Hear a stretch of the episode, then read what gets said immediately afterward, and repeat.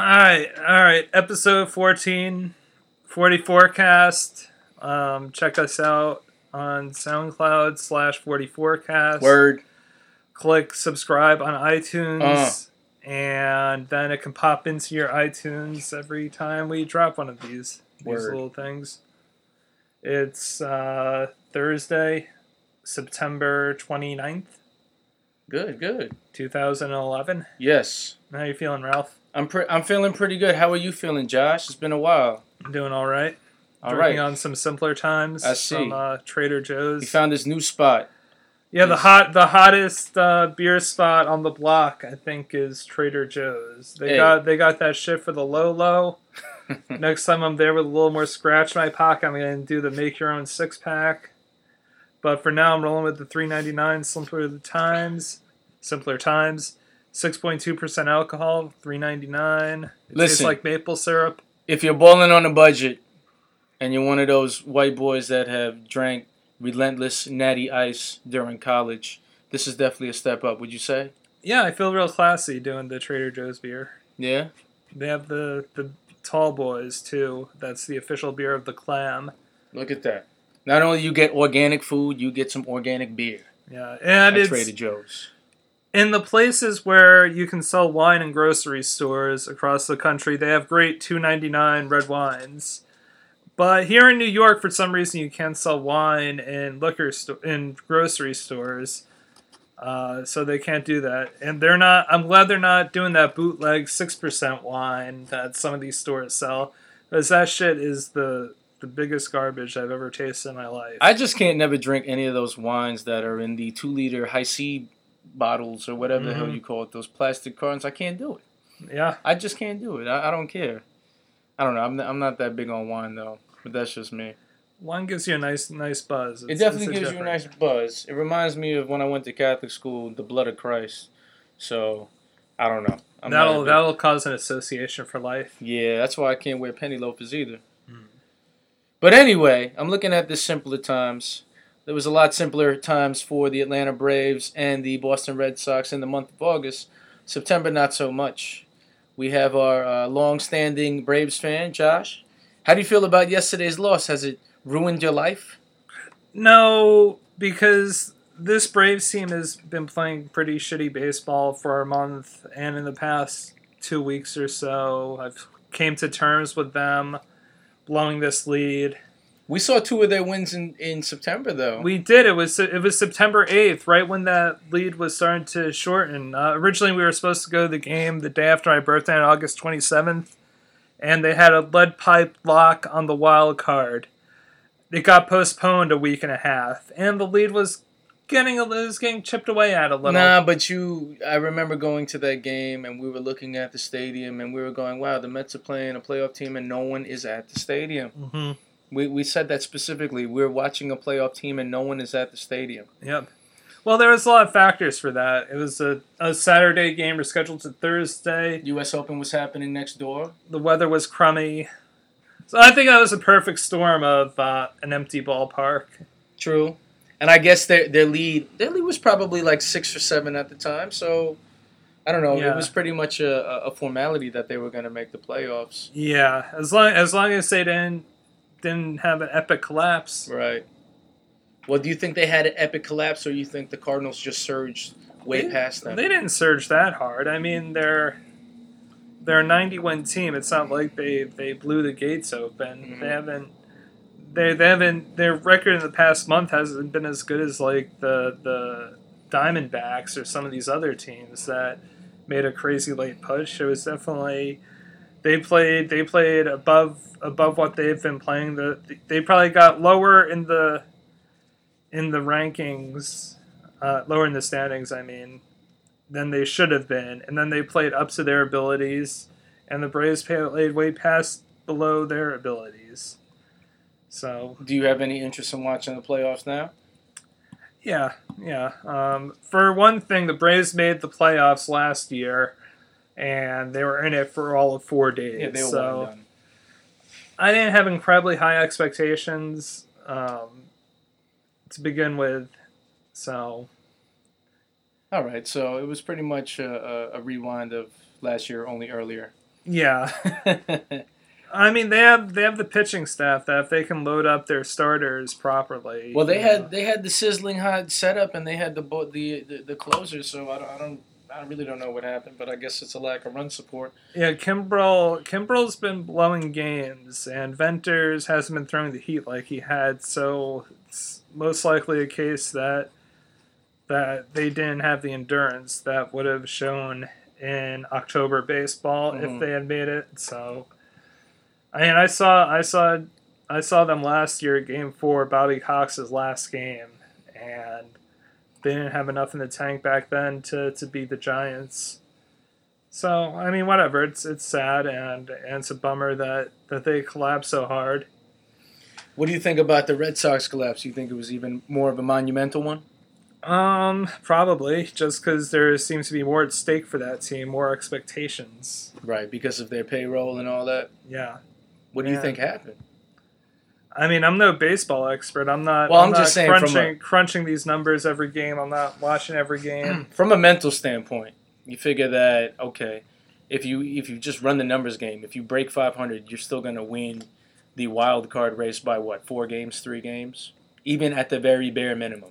Sure, if, if you in, in this season where the Phillies are are are leading the league and wins at 102, you break 90, you should be able to win it. You should be able to get in there. Right.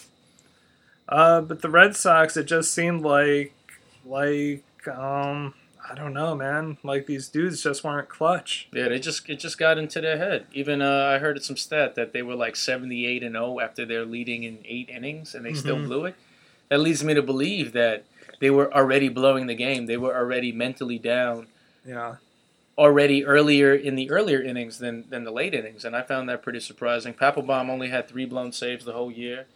Just so happened he'll have that blown The save most last night. important of which last night. I don't think it was his uh, fault though. Um, I, I, don't, I don't know if you caught the game, but at the last play, uh, it was kind of like a sacrifice fly that Carl Crawford definitely could have caught. Uh, he didn't seem like he wanted to get the ball. I know Torii Hunter would have definitely got the ball. I know Johnny Damon, if he was down there, he would have got the ball. Just Well, confusing. Of, of course, he wanted to get the ball, but Crawford's been kind of discontent on this team because his spot in the lineup has been shifted around. He doesn't want to play center field. Uh, so maybe subconsciously, you know, he wasn't trying to get that ball because he didn't want to. He didn't want to be in that position. He thought, I don't know what position he wanted to play. Well, perhaps maybe he had a lot of um, pressure in Tampa, and he was ready for that because it was basically him and Longoria uh, anchoring that lineup. He was a perennial All Star in Tampa Bay. He defected and, and got more money out of the Red Sox, and then he was kind of lost in the shuffle with three other uh, MVP candidates up until Yeah. mid August. So that's probably. I don't know, psychological, psychologically a blow to him that I he's mean, not you the top think that that would make it easier? I would think so because now that kind of alleviates what you have to do. But maybe it's a scenario like where the Heat, where in the beginning where they were just kind of confused if if Dwyane Wade should take the last shot, if LeBron should take the last shot, or Chris Bosh should just stay out of the way. Yeah, no, knowing your role, it seems like that'd be a lot more crucial in basketball. Right. With baseball, you know, you, you swing at pitches when you're at bat and you play your position. I don't know what confusion there could be. I don't know the intricacies of players catching feelings about about where they're at the lineup, Right. but you know, It kind of reminded me of the 2004 Yankee team where they had a big payroll and they kind of spent it on people that were past their prime. It's just that the difference between this Red Sox team is that they all are in their prime and they're taking a collective bunch of great individuals and maybe they're not being cohesive as a team or they don't know their roles because they've had prevalent roles in other places and then they get inserted in a lineup where they're not hitting cleanup and they're hitting Yeah. later in the order. That might have been the difference. Right. Well, the whole premise of Moneyball is that baseball is such an individual game that every little thing can be measured. But I guess you can't measure the psychological impact of what's going through a guy's head because he's catching feelings about Right. something. That's that's you know? not something that you can ever uh, really predict, and, and they never had any metrics with that. So you read the book. I watched the movie. The book. Mhm. The book was was The fantastic. book was excellent. I think um, they give a lot of credit to, to Brad Pitt and Aaron Sorkin, the screenwriter. But from the beginning, that that book is a very story driven book. It paints characters really well, and it's cinematic when you read it. It tells a great story, and I'm looking forward to seeing it. Yeah, anyone who didn't catch it, I would say it was probably the most realistic baseball movie I've ever seen. Uh, you watch movies like uh, The Natural. Uh, you think of movies like Major League, Major League Two. They always have like this above and beyond star, which is kind of unrealistic. They go seven for seven in a game. Mhm. This one was really a tale of a team that really got torn and tattered after free agency took their best players in uh, Jason Giambi, uh, Johnny Damon, and Jason Isringhausen in the 2001 series uh, season. And you think about how they lost. Uh, I believe they lost to the Yankees. They were up two zip, and then Derek Jeter make that miraculous shove to uh, who was it? Who was catching at the time? Was it uh, Girardi? No, it was Posada Mm. Gave it a Posada that basically flipped the switch and, and turned over the series, and eventually um, they lost. And then Damon went to go get his money in uh, Boston. I think Isringhausen went to the Mets or Cardinals. He went to one of those. I think the Cardinals. What? There was the Cardinals. The Cardinals, yeah. Um, it's funny. Isringhausen's on the Mets now. Yeah, it's- while it's- he's washed right. up, bringing it all back. That's home. always weird. It it goes full circle, but you're a lot less worthy, right? yeah. really weird. But if you ever get a chance, it's really good. Um, it explains a lot of the metrics that a lot of general managers kind of follow suit and figure out this formula. Right, Billy Billy Beane was the first. Theo Epstein right behind him, and Right. now it's just sort of They look at accepted. hard, they look at hard numbers and they, they create some sort of algorithm of how they're going to play. They don't. I don't know. It's it's really weird. You'd have to just just check, check it out for yourself. It's a great movie. yeah, Um, and I suggest you watch it. It's, it's definitely the blueprint in which uh, the 2004 and 2007 Boston Red Sox were made of. yeah, In fact, Billy Beane got offered uh, a monumental contract by the Boston Red Sox the year before they they uh, won the World Series. hmm A couple of years before they won the World Series, he ended up uh, not wanting the contract and stayed in Oakland. And then obviously Theo Epstein was the youngest GM in Boston Red Sox history, and then that went through, and then obviously they've won two, but they're not doing too well this season. So MLB predictions, uh, playoffs. Who you got Uh, coming out the AL? Who do you got coming out the NL? If you want to break down the the specific rounds in the first I like I like the Brewers. I I think Brewers are legit. I they think got the Hebrew Hammer, this is their year, but the Phillies pitching can probably beat them. right? But do you think that that eight game losing streak is a bit of concern for them? Ooh, I'm I'm. See, this is how little I know about baseball. Which which eight, which eight game losing streak? Philadelphia Phillies, they just lost eight straight. They just won three straight, but Mhm. before that, they lost eight straight. And if Probably not. It's like uh it's like a college bowl game where the team has nothing to play for. You can't put too much stock in. They'll they'll have Alabama play, I don't know, Boise State and Alabama just missed being in the national championship game by one loss, then Boise State beats them in the bowl game. It's like Alabama didn't give a shit. Mhm. I'm guessing the Phillies haven't give a, given a shit for a long time. And, no, I mean, Cliff Lee was bout it, bout it enough to beat the Braves last night. and Halladay's so about about it that he get he throws no hitters in in the first round. So Yeah. I'm pretty sure it'll be some sort of about about it. Yeah. And the Brewers are playing. Um, Brewers are playing the D-backs, I believe. okay, so Phillies Brewers matchup is probably most likely ALC, NLCS. Yes. Yeah. Yeah. I, I, I think that'll be a really good series. And you got Philly going winning the pennant. Um, I don't know. I can't really. I, I think yeah. I think they'll beat the Brewers. Yeah, I, I got Philly. I got Philly independent. Mhm. They'll probably beat them in six games. Uh, the Brewers. Yeah. But I don't know. I'm, I'm rooting for the D-backs. I had my time in Arizona, so I, I'm a little emotionally attached to them. Yeah. If I'm rooting for anybody, I think it's the Brewers. Okay. What about the AL? Who we got there? We got Tigers versus Yankees, and we have Rays versus who? Rangers. Rangers. Rangers. Thanks, Jeff. No uh, I I don't I don't know how far uh, this Yankees team can go with this pitching pitching situation. I'm I- just gonna have to find out because you know I'm emotionally invested, so it's Yeah. hard for me to give you a good answer to that. But I think the Rangers probably have the best uh, offensive lineup. Uh, other than that, the Rays are surging. Yeah, the the Rays I think have the most solid starting starter lineup. The Tigers are just basically Verlander, and in a five game series that could beat the Yankees. They have Verlander going first and fifth, so if we write those off, You, got to win those three games. It's imperative. Yeah. But maybe they'll they'll steal one from Verlander. Anything? What are you thinking about Nova? I think he I think he's the truth. Yeah. I think he's true. Ironically, one of my friends uh, works with one of his ex girlfriends who's like a AAA whore, which is pretty funny. She bangs all the minor league players that, that are about to go up. Bull Bull Durham those. Yeah, yeah, I think she moved on to some sort of like assemblyman, so she's she's easing up. But she used to do her dirt in in Scantron, Scranton, Pennsylvania, where they're uh, Nice. They shoot the Office. Well, they don't shoot it there. It's based in. I know all about Scranton, the Steamtown Mall, there you go. Port Richards. I call it fill in the blanks because it sounds like Scantron to me. But anyway, let's talk a little bit about Breaking Bad. Penultimate episode will be on uh, this Sunday. It's getting real ridiculous. We don't want to give it away too much. Walt's in a corner. He's really backed into it. Not many people on his side. Right? He Uh, just in heard some business. ridiculous news that his money got taken away by. Skyler, you know, not, you know, being new to the crime game, you know, not just kind of, not, I would say not thinking five moves ahead. She's No, still, she's, thinking- still thinking one move. She's thinking of saving her ass, and it was it's it's interesting if anybody watches the show, and if you don't watch the show, you need to watch the show. Um, There's no excuse. See, I haven't watched How to Make It to America yet, but I have an excuse for that. You know, it's one season. Uh, I didn't know if it was good or It's not. thirty had to- minutes too.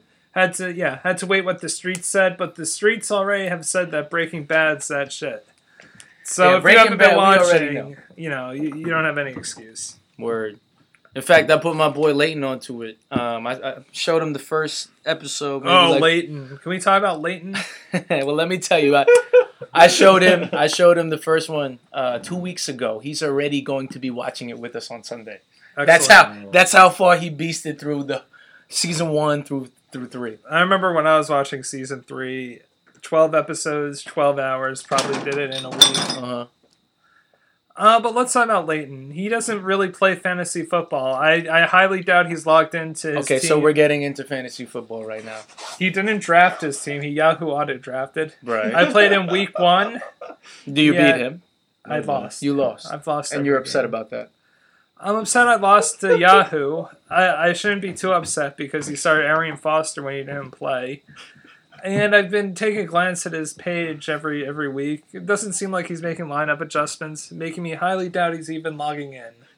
So, Commissioner, Oh, you're saying that I'm I'm responsible. I need to tell him to start uh, looking at his lineup. I don't think I, f- I figured that'd be advantageous to you that if he doesn't check his lineup, that you would have more be in a position for you to have that W.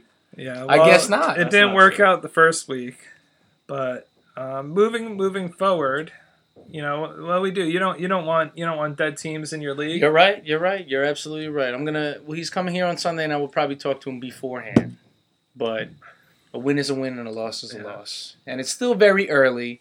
One of my one of my uh, shining moments in fantasy football. I was one and nine, dead out the water, and I won the whole thing. So Ooh, I'm not even stressing it. I you never wild carded those at like. I don't even know what happened. I, it was just like a freak thing. I made the right moves at the right time. I benched the right people at the right time, and then all of a sudden, I had five hundred dollars in my pocket.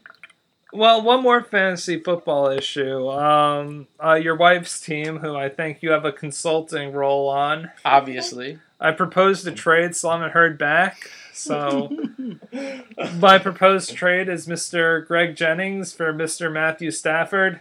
ooh, You're that seems a little weak in the wide, wide receiver role. we'll, we'll take a look at that. We'll take a well, look no, at let's that. let's negotiate this out right now, live on the podcast. I'm gonna have to. I'm gonna have to really think about this.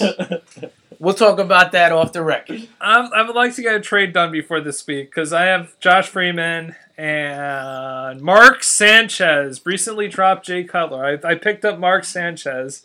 The numbers don't lie. He scored some points as much as He's not gonna score anything. I really would rather delete my team than start Mark Sanchez. He's not gonna score anything this week. Playing the Ravens, man. I know, but freaky, freaky things happen. I don't know how he has already like 50 points as it is. Last year they played. Final score was nine to seven. Nine Yeah. to six. Well- twenty points for me. Josh Freeman. Josh Freeman. I think Josh Freeman's great. He has a real canny ability. He has your to- name. He does. It's a big plus. By the way, Josh Beckett was like the first sports star with a Josh uh, named Josh in like 20, 30 years. Now they're all over the place, the Joshes. It's, it feels great. Hmm, maybe everyone's Jewish. I don't know. There's two Joshes even on Tampa Bay. Josh Johnson's the backup. You know what I always thought was weird? A black guy named Josh. I Isn't know. Really weird. It's, it's, it is. Yeah. Like if, if you ever met a black guy, he's like, my name is Josh. Like Josh. Why is your name Josh? Right? right. I don't know. It's that's- it's not a very black name. I, I would think it's like the real the real biblical kind of Yeah, Christian black people that that like dig deep in the Bible for their their kids' names. They pull Right. out Josh. They get Right. with it. like or Isaiah. Isaiah is a, a that's just weird. Yeah. That's just really weird. Unless you lose a bet and you name your kid Isaiah Thomas, that's just Mhm. awful. Yeah, Isaiah Thomas. The other one is not Isaiah Thomas Jr. That's He's just Isaiah. just a straight up Which one? the the basketball player, the kid. Oh, yeah, he's the one whose dad lost the bet, and they had to name his son Oh, that's, Isaiah. that's how it went down. yeah, Jesus Christ. that's that's terrible, right? yeah. That is so bad. Um, I guess what, was the last thing I wanted to talk about? Ugh. Oh, Catching Hell. It was a documentary. It was one of the off thirty for 30s. hmm Uh, we all caught it. Uh, it was a great one. I, I thought it was such a. If you ever get a chance, it, it talks about the 2003 NLCS uh, Game Six. Chicago Cubs are on the verge of making their first World Series since I think 1908 or some crazy number like Mhm. that. But I think what was so ridiculous was the cinematography of and how well made it was. I, I've never seen those type of effects on a documentary where they kind of everyone knows how uh, Steve Bartman was interfering with the play, but what was so great is that they quarantined like two people, and then they they glowed one other person, and when they were doing the interviews of the people that were Yeah. involved, they showed the seat that they were sitting in in comparison to him. it gave you gave you a lot of perspective on it just for for those reasons to isolate where exactly the ball went and where where the other people around him were were sitting who also grabbed for the ball you know the real life intimacy of people shouting that that you should put a 12 gauge in your mouth and pull the trigger Yeah, it was it like was it was crazy. real for him Yeah, and I, I just I I think the power of public opinion was so so on on display right there. Yeah. Um, you just think about Steve Bartman now. Everyone knows who it is. He's he's a pretty normal person, and he became vilified because of what he did. But he wasn't even the person that caught the ball. yeah And that's just really weird to think. And it's kind of cool. I respect anybody that can keep silent for that long, really not, you know, talk to the media, really be able to keep a, a real aura of mystery around himself. You know, that's pretty gangsta. And, you know, and still live in the same town. Yeah. Steve Bartman's a real G. He's definitely a real G. He's And more of a G than Josh. I think the the main point to take away from the movie is is that it could have been anybody that the ball comes to you and sometimes the ball of fate gets hit your way and and he would be the last guy that would want to ruin the Cubs season but that's not what Destiny said. Destiny said the ball's coming your way. My favorite part was in the sixth inning when when you could see that he wasn't interested, but in the sixth inning when there was a foul ball going his way, he was waving at the camera. That was Yeah, the illest part. That's crazy. This concludes the 44 cast for this week for Mhm. For Josh. Episode 14, soundcloud.com slash 44cast. We out. Peace.